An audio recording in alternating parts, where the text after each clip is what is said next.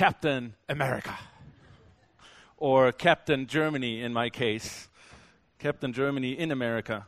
Anyone seen that movie yet? Wow, you're a bunch of moviegoers, aren't you? Tell you, we saw the movie, and I, I'm discovering that uh, you guys like to beat up on Germans in movies. Uh, what was that? Excuse me. Sorry, I'm struggling with this. Uh, with this. All right, got it. Was a really entertaining movie. It's interesting where we uh, we cut out here in that clip. If you if you've seen the movie, or if you haven't, actually, when he comes out of that machine, this little skinny dude all of a sudden comes out uh, looking like Dave Nelson, just buff and full of muscles and bulging. Just an immediate, amazing transformation from a very unlikely guy into the hero um, of that movie and America uh, beating up on the Germans. Question is who or what has made you who you are today? What has shaped you? In this clip, there is a, or in this movie, there is a drastic, immediate transformation of this guy's life. And that's not really how it works for us, at least not for me. I'm wondering if you can point to an event or a series of events in your life that have helped shape who you have become. Maybe things are going on right now in your life that are shaping you into the person that you're becoming, things that are changing. That can be Sometimes it can be a conversation with somebody that all of a sudden shifts things for you. It can be an encounter with somebody. Sometimes that's a tragedy that we go through. Or a very fortunate circumstance. Maybe one of you has won the lottery and that has changed things dramatically. If you have, let me know. I'd like to be your friend. Maybe it's a decision that you made at some point. Isn't it amazing how small decisions can completely change the course of our lives and who we become? I know for me, there's, I can point to several incidences in my life that have totally changed the direction of my life and have really then led to changing who I've become. One, one of those incidences was breaking my ankle when I was on the cusp of, of becoming a professional soccer player and that completely being dro- pulled away from me. Completely changed my life and led me to a real a deep spiritual church, search of, of, um, of my purpose in life and led me to Bible college, which led me to really committing my life to Jesus and, and going into ministry after that, the most significant event in my life, changing the direction of my life, had, was meeting my wife, Sandrine. And you know what? I want to, honey, I didn't tell you this, but would you come up here real quick? Just for, yes. Just this last week, I had two or three people who've been here, and we've been here for three years, ask me, We don't even know your wife. So I want to make sure that you all know my wife. This is Sandrine, and I love her. Thank you, baby meeting her completely changed the direction of my life and made me, in, in large ways, the man that I am today. And you know that behind every great man, there is a surprised woman. Do you know that? the, the next event that changed things, and if those of you that have children know that, the birth of our children completely changed things. The first child changes everything. The second one, it's okay, you can handle that. And then three, you're outnumbered. Four, you're just insane but my children have changed me. And then most recently, my time in Colorado in February, where I was just really deeply struggling spiritually. And Jesus just speaking into my life has changed things for me, has, has turned my life in a whole new direction. I'm sure that all of you can point to events like that in your life events, encounters, decisions you have made that have made you, shaped you into the person that you are today A large part of who we are is due to our circumstances, our environment, the culture we grow up in, and other people. And that's no different for the man that we're going to look at. And actually, it's five weeks, not four. For five weeks, we're going to be looking at Moses. We're going to look at the things that shaped Moses. Especially today, we're going to look at the making of this unlikely hero.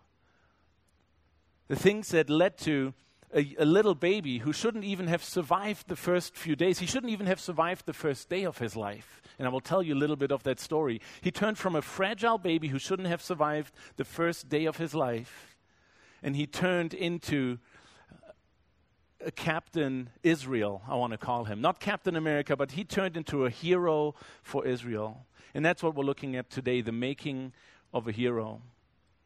Moses, to this day, is considered Israel's most influential prophet. He's, he's probably the biggest hero in the history of Israel. What was really interesting for me on my first trip to Israel as a school exchange a student in a school exchange, I, uh, I, spent the evening at my host family, and the sister of my, my host student came home and we talked about school. And she said, Yeah, we had history today. We, she, her main topic that day in school was history. And I said, Well, what did you talk about? And she said, Oh, we, we looked at Moses leading Israel out of Egypt. And I was like, For the first time, I realized that what I considered just a, maybe a spiritual story in a, in a book that we read at Bible, for people in Israel, Israel is actually national history. And so in these next few weeks, we're looking at a man, Moses, who's not just some mythical, fictional figure in a book. Moses was a historical man, a figure in the history of Israel, and a man who was greatly used by God. And today we'll look at the early years of Moses' life and how he became who he became. And this story is found in Exodus chapter 2. Exodus is the second book of the Bible in the Old Testament. I'm not going to read the whole chapter to you. I'm just going to tell you the early history of Moses' life, and then we're going to dive into that a little bit more. So in Exodus chapter 2, we find Moses being born to a, a Hebrew slave woman in Egypt. At this point, and I, I, can't give you all the context, but the people of Israel, the Hebrew people, were living as guests, so to speak, in a part of Egypt where they had been allowed to live for decades um, under the protection of, of the, uh, the, the Pharaoh. They had really come as a large family clan and then had grown into a nation. And all of a sudden, there was a new Pharaoh who was afraid all of a sudden of the size of this nation that was growing within their country. And he said, We've got to do something to control these people. Otherwise, they're going to outnumber us and take over. So he started enslaving the Hebrew people living in Egypt, using them for labor, heavy, heavy labor, oppressed them hard. And still, they grew and grew in numbers. And so then he came up with the plan of having the midwives who helped develop the Hebrew women uh, deliver their babies to take all male babies and kill them immediately. Now, they refused to do that, and then he put a plan in action where his army, his, his Egyptian army, was then in charge of finding all male Hebrew babies and throwing them in the Nile River. Horrible plan to continue to, to oppress the Hebrew people and continue to use them for his own and his nation's benefit. And so there's this woman um, who gives birth to Moses. And it tells us in, in Exodus chapter 2 that right away she noticed he was special. Now, I think every mother thinks her baby is special, but she, she thought Moses was special. And she right away gave him, they started hiding him. And eventually, it became too dangerous to hide him, and she knew she couldn't do this anymore. And she gave him to his sister Miriam, his older sister, and said, Put him in this basket and, and uh, secure it. And they put stuff around it so it wouldn't sink. And she said, Put him on the Nile River and let him float and we'll pray that somebody will find him and take care of him. And lo and behold, he, he, he floats down the Nile River and eventually ends up at a spot where the royal family would take their baths uh, in the Nile. And the daughter of the Pharaoh finds this little basket with a screaming baby inside. Now, Miriam, Moses' sister, had followed along on the shore to see what would happen and to possibly protect the baby if necessary. When she sees that, the, that Pharaoh's daughter picks up Moses, she then approaches her and says, You know what? I know somebody who can nurse this baby for you. And so then Moses is given back to his actual birth mother to nurse him and to raise him for a while. And eventually, then Moses' mom has to give him back to the princes of Egypt. And I just can't even imagine what that would have been like. We're not really told exactly how long that period was, but it must have been a few years until he was, he was not nursed anymore. Um, it must have been enough time where he realized that he actually was a Hebrew, where she could instill in him that he was actually a Hebrew by birth, that that is where his allegiance really was, and prepare him for the separation and then being raised in the palace. But eventually, she actually has to give up her baby and hand him to another woman to raise him. And so then Moses, and we don't know, but I would say uh, probably young as a young child, then he is raised not in the home of a Hebrew slave, but he's raised in the home of the king of Egypt, of Pharaoh. He's raised as Pharaoh's grandson. And so, in this whole time, the people of Hebrew are people of, of, the Hebrew people are oppressed and enslaved. And at some point, Moses now has grown into a young man. He wanders out and observes what's going on on these sites where, where the Hebrew people are working. And he sees an Egyptian guard beat up a Hebrew worker really, really severely. And in him, this anger just wells up. And I, I have to imagine that that comes from his, his upbringing in his mother's ho- household, in his parents' household, where he knew that's really where he belonged. And seeing that injustice just brought this anger up inside of him. And he took the guard, looked whether anybody was, was witnessing this, and killed him in anger out of his sense of justice. The very next day, he goes back to observe the Hebrews working, and he sees two Hebrew workers fighting with each other. And he goes and, and wants to, wants to uh, uh, bring peace and, and says, Guys, why are you hitting each other? What's going on here? And one of them turns around and says, What are you talking about? You want to bring peace? What, are you going to kill one of us too, like you did the Egyptian? And all of a sudden, Moses realizes, Man, that wasn't in secret. This has gotten out, and fear grips him and he knows he can't go back to the palace. In the meantime, Pharaoh hears about what happens and wants to kill Moses, and Moses has to flee. And he flees to Midian, where he eventually sits down at a well to rest, and uh, it's a watering hole. And there's a, a, group of seven sisters who are herding their father's flock come with their sheep to, to give them water. And at the same time, some male shepherds come and they bully around. They push the girls to the side and say, Wow, you, you go over, we'll, we'll water our sheep. And Moses, again, can't stand the injustice of that. Now, I do think there were some ulterior motives. There were seven girls after all. But, uh, but he goes in and, and, says, No, this is not right. And he helps the girls and waters all their, their sheep. And they go home and tell their dad. And eventually they invite him into their family. And he marries one of, one of those girls. And in the meantime, in the meantime, we read in the very end of chapter 2 of Exodus, it says that the people of Israel in Egypt were crying out to God, crying out for help, crying out for deliverance, while Moses is, is in the desert fleeing. That's the story. That's what we're going to we're going to pick it up at his birth and we're going to end it right there. And then over the next few weeks, we're going to keep going through his life. But as we look at this part of his story, and if you want more details, I encourage you to watch DreamWorks The Prince of Egypt. Very accurate uh, depiction of it. I don't know if you've seen it. Um, this is where we want to pick it up. Before we do this, let me pray. Um, let me pray. Heavenly Father, I thank you so much for your word. I thank you for for Moses and for other characters, Lord. I, I just love learning from real people, looking at their lives and, and seeing how you worked in their lives and how you used them and learning from their mistakes and their failures and their successes. Lord, I just pray that you would bring this story alive for us and that you would speak into our hearts and that we can learn from how you shaped Moses, how you used the events of his life to make him the man that you wanted him to be. And I pray that it would encourage us and that we would pursue what you have for each one of us in our lives. Thank you, Lord, that, uh, that we get to be here. Please speak to our hearts in Jesus' name. Amen. There's three aspects of this part of the story that I want to focus on this morning a little bit. And the first one is that God's grace works behind the scenes. God's grace works behind the scenes of Moses' life and of your life and my life. Really, what we see in these early stages of Moses' life, his, his, uh, even the, his, the story as a baby, when he has to be given up by his mom and brought back, and then again given to the princes of Egypt and raised in that, in that palace, we see God's providence in Moses' life.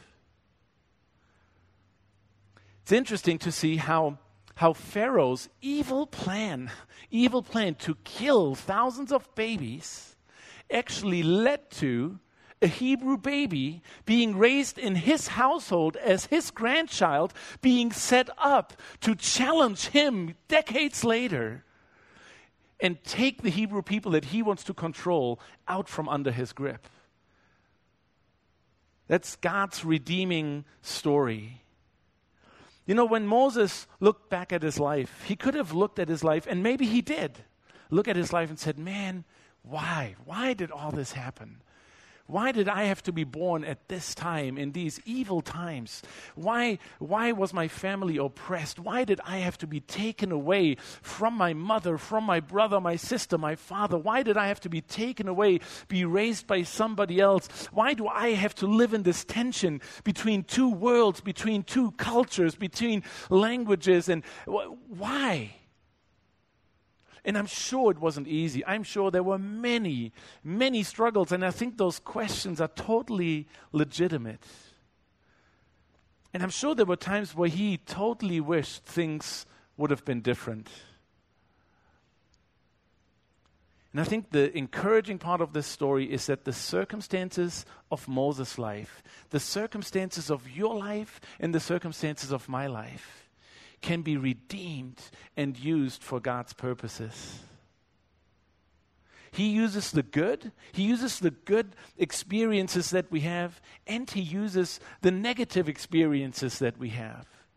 Now, that doesn't mean God orchestrates those things. God didn't make Pharaoh kill those babies. God doesn't make people make sinful choices that affect you and me, that shape your life and my life. People have the freedom to make certain choices. The beauty in the midst of this is that God can take those events, that He can take those circumstances and the effect that they have had on your life and on my life, and He can redeem them to where they become qualities that God wants to use for His glory and for His plan for your life. I introduced my wife to you uh, just briefly in the beginning. Sandrine grew up in a family that was anything but ideal. She grew up in a, in a family with a father that was very abusive, who was violent, who, who just made some sick choices uh, in, in his relationship with her mother. And it was, it was a bad situation growing up in. A lot of scars that she carried away from that. And I'm, I'm, sure many of you have had experiences like that, whether that was in your immediate family or, or extended family or other, other surroundings or circumstances that have deeply hurt you and wounded you. The beauty again is that God can come, that God wants to save, and that God wants to redeem those things and turn them into qualities that can be used to bless and heal others. And God has given Sandrine a ministry, even here at K2, where she, where she helps people work through these events in their lives that have deeply wounded and hurt them and allow Jesus to speak healing into that and speak freedom into that. And that's the beauty of Moses' story, and that's the beauty of the story that God wants to write in your life, and maybe is writing in your life, and has written in my life and in my wife's life. See, God needed a Hebrew to lead his people out of Egypt. I'm going to jump ahead a little bit. I'm going to tell you, Moses is eventually going to lead the Hebrew people out of Egypt. All right? I'm going to give it away. He's going to lead them out of Egypt. God needed a Hebrew to do that so that the Hebrew people would accept him, would, uh, would follow him, and follow his lead. But he also needed somebody who would be familiar with the, with the, with the Egyptian culture, who would have the confidence of, of facing the leader of a nation, who would know the, the etiquette and, and the, the, who would have access to the palace. And so God orchestrated the life of Moses to set him up. See, when Moses eventually came back to Egypt and approached Pharaoh about the people of Israel, Moses walked back into his childhood home. Moses walked into an environment that he was very, very familiar with. He went to a land that he knew, a people that he knew, customs that he knew, a culture he was familiar with. But at the same time, an affinity, a connection, and, a com- and compassion for the people of Israel. Another aspect of the story that encourages me is that sometimes God can seem so distant, so absent, and so inactive. I am sure that during these decades, and by the way, Moses was in Midian for 40 years, for 40 years before he went back to Egypt.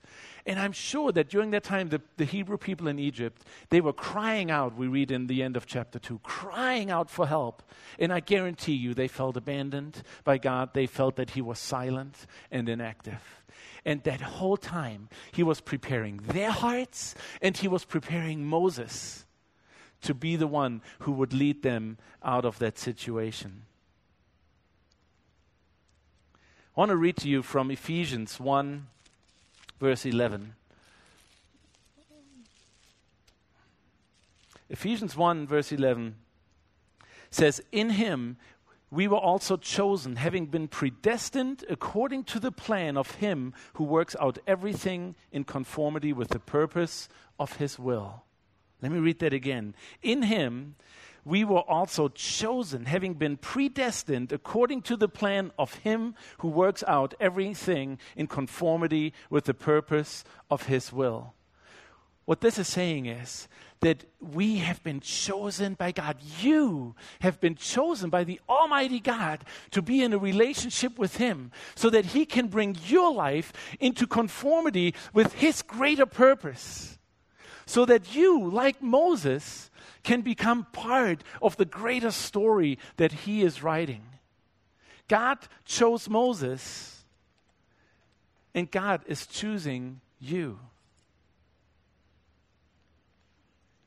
You are God's chosen tool, and He has a plan for you.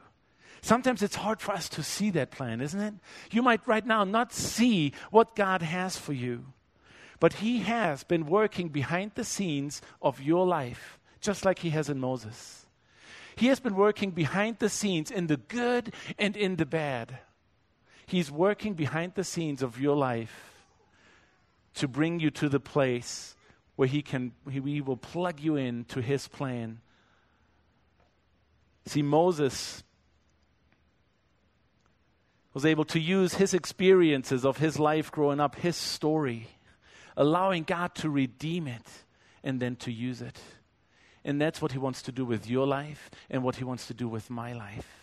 God's grace is working behind the scenes of your life.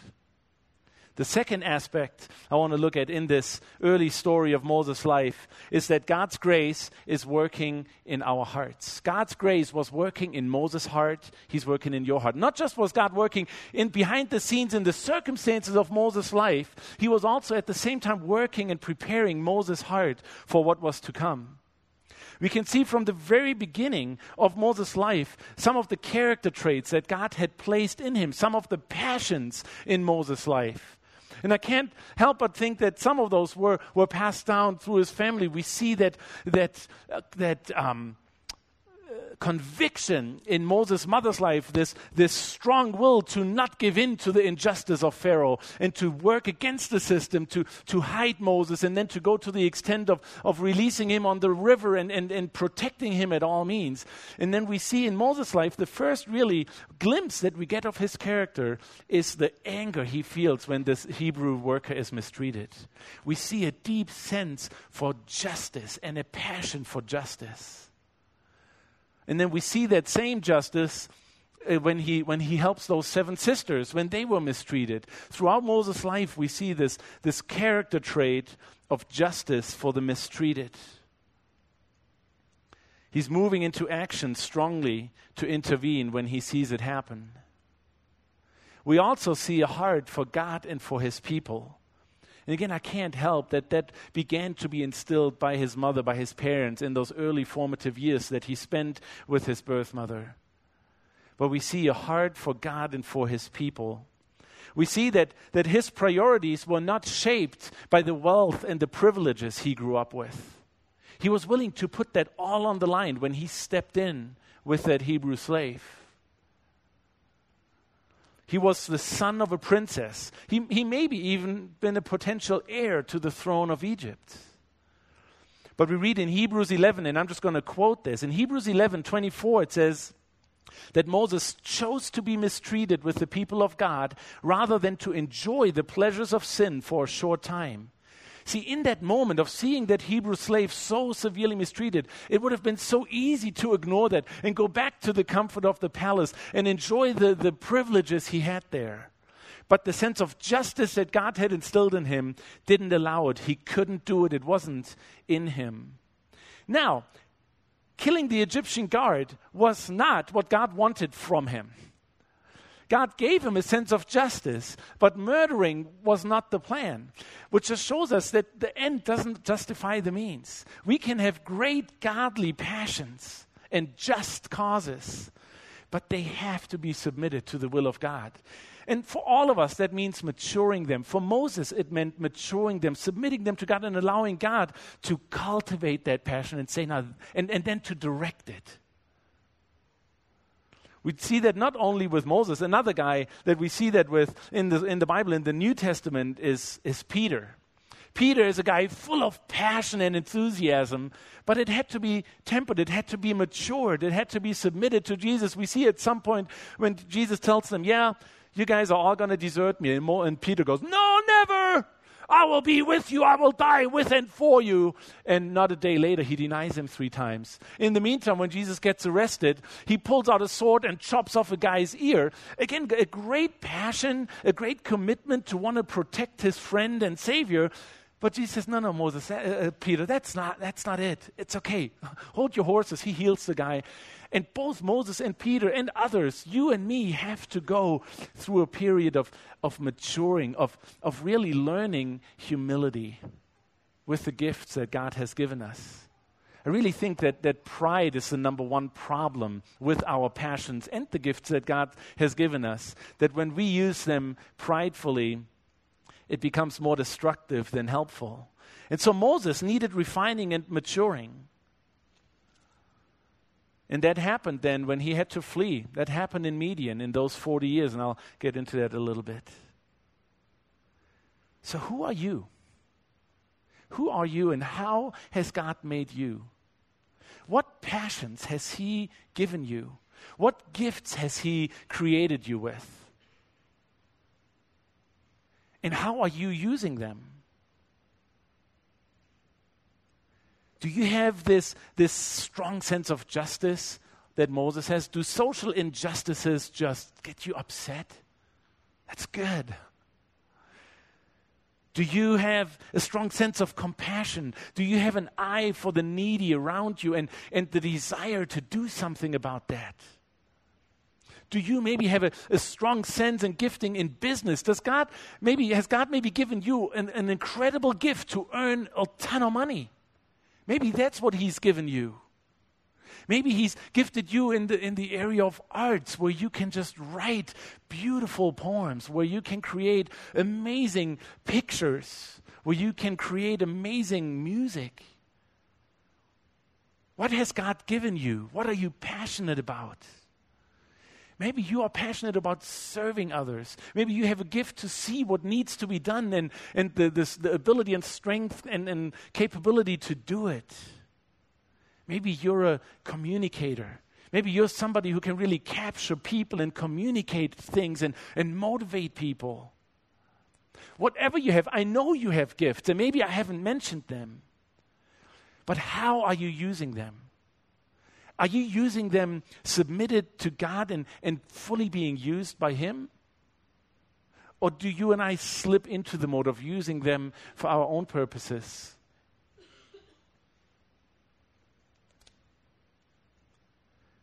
Moses surely was not in the right to kill the Egyptian. He had that God given sense of justice, but it was his quick, impulsive move that, that wasn't quite right. But his heart for justice and his heart for the mistreated was God given. Sometimes it's hard for you and me, I know it's hard for me, to give God the time to develop these things. I have an issue with patience. I'm sure Moses did too. But one thing we read later on about Moses is very revealing. It's in Numbers chapter 12, verse 3. Numbers chapter 12, verse 3, Moses is described in this way. Now, Moses was a very humble man, more humble than anyone else on the face of the earth.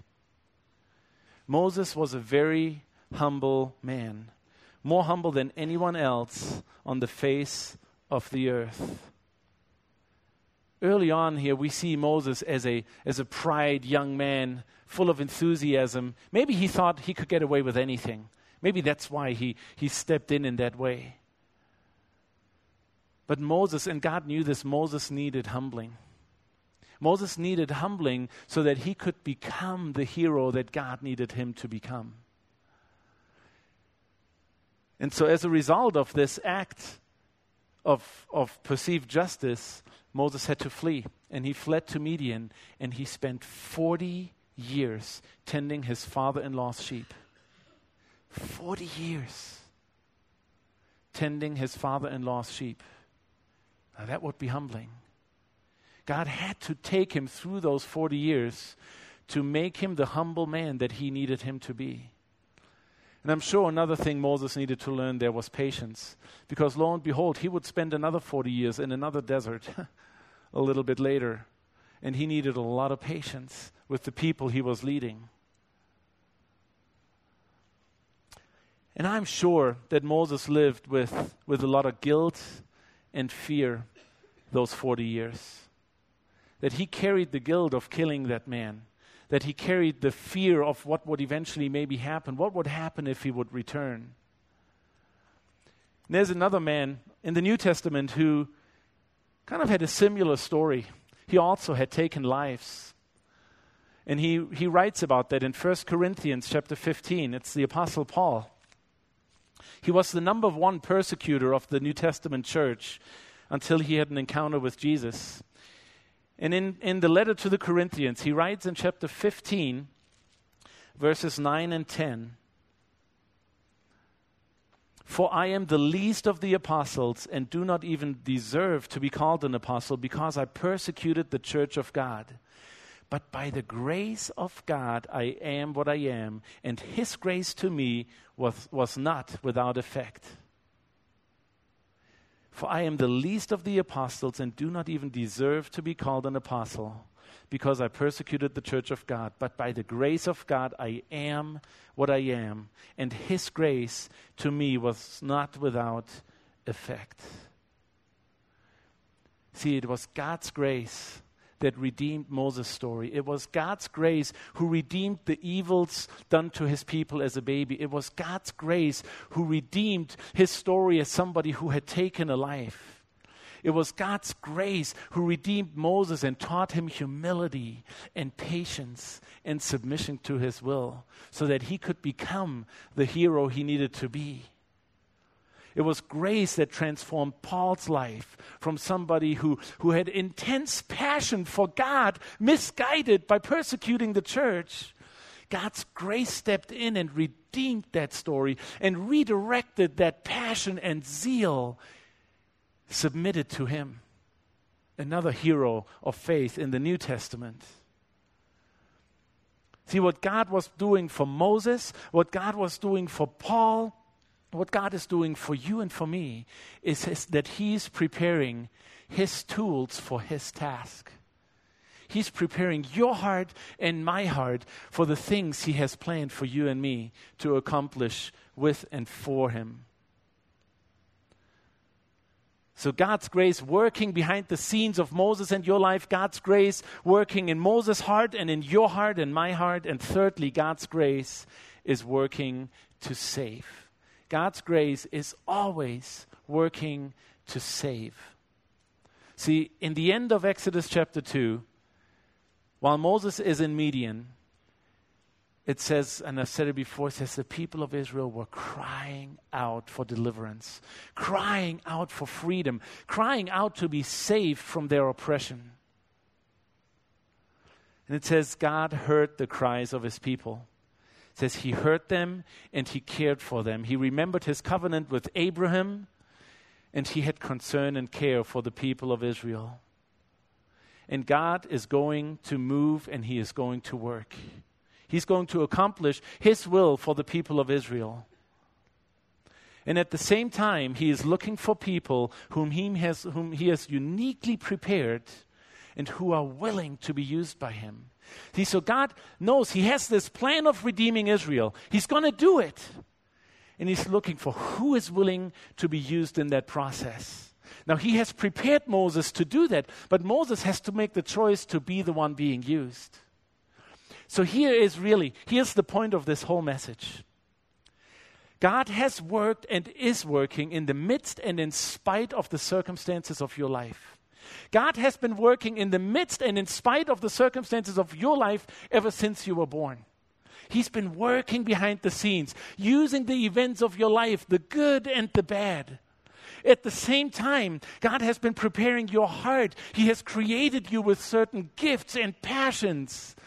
And when you came to Him and submitted your life to Him, He added a spiritual gift or gifts to that mix. So He's been working in your heart and in your life, as well as the circumstances of your life. And here's the beautiful thing when your experiences and your gifts and talents become and start intersecting with God's greater story, that's when the true adventure begins. When your life and everything that God has laid into it, and your will and your experiences start coming together with God's will and His plan that's when the true adventure begins. That's when you're going to see unbelievable things being done in your life and through your life. That's when you become a hero of faith.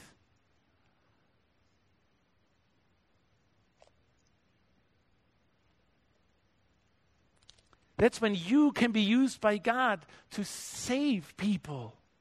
You might not lead a nation of millions into freedom but you might be used by God to just lead one person to freedom from the sin that so entangles them. You might be used just for one person to lead them into healing, to lead them out of loneliness, to lead them out of sickness and out of despair. Let's have a look at Ephesians again. Ephesians chapter 2, verses 4 and 5 and 8 to 9. Ephesians chapter 2, verses 4 and 5 says, But because of his great love for us, God, who is rich in mercy, made us alive with Christ even when we were dead in transgression. It is by grace you have been saved. And God raised us up with Christ and seated us with him in the heavenly realms in Christ Jesus. And then verses 8 and 9 For it is by grace you have been saved through faith. It is not from yourselves, it is the gift of God, not by works, so that no one can boast. It is God's grace. It is God's grace who's worked in your life. It is God's grace who has worked in your heart. And it's God's grace that wants to save people around you. And it's God's grace that wants to use you in the process. We're actually called God's fellow workers. We are co workers with God by His grace. There's people all around you. There's people all around you in your life who are crying out for freedom. There's people crying out for deliverance who are just waiting for you to say, Yes, God, I want you to use my gifts and my passions and my experiences, good and bad, and intersect them with your will and use me in the lives that surround me. Send me to the people you want me to you want to send me to. God is hearing the people's cries and He cares deeply about them. And He's looking for people to move into the things that God cares about. Are you and I willing to do that? And I want you to know, Moses, we called this an unlikely hero. Moses was an unlikely guy to do that. And you might sit here today and says, What do I have? What can I do? This room is full of unlikely spiritual heroes. But God has given something to you, He has instilled things in your life. There might be events in your life that you bemoan where you say, Man, this just, it disqualifies me from ever being a spiritual hero. And it's that very event that God wants to redeem and use. What has He given to you? How has He prepared you? And who is He sending you to? We are all, if you're sitting here, you're part of this faith community.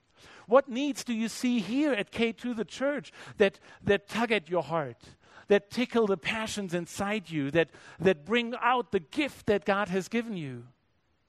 What do you see around you? What dissatisfies you at K2? Maybe that's the area where God wants to say, This is what I've prepared you for. This is what I've given you that gift for. Let's do this together. What has God given you? Where can He use your experiences and your gifts to join Him in what He's already doing here at K2 or in this city? I want to ask the band to come up. And I just want to tell you, just like Moses, you are an unlikely hero in the making. God's grace continues to work behind the scenes of your life. Might be an event tomorrow that devastates you, that God is going to redeem and turn around and allow you to, to, be, to be humbled and to be prepared for what He has for you.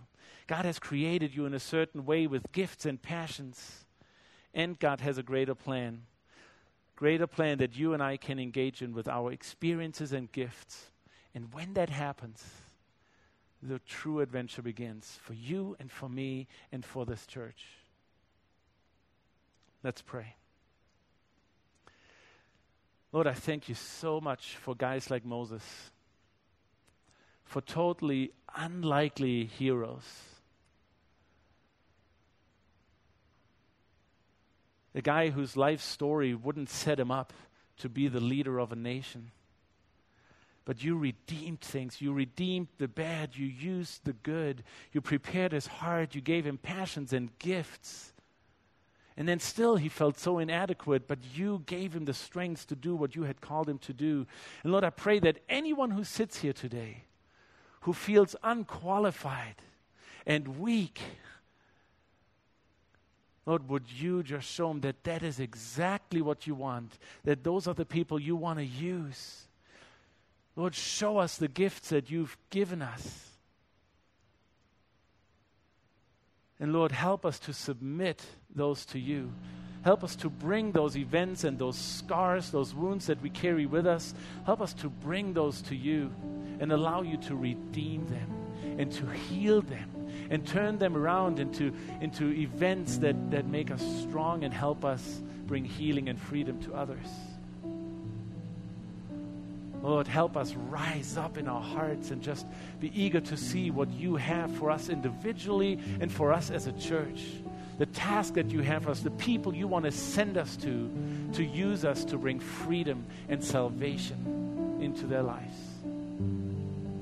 Thank you for your grace. Thank you for your grace that redeems everything. In Jesus' name.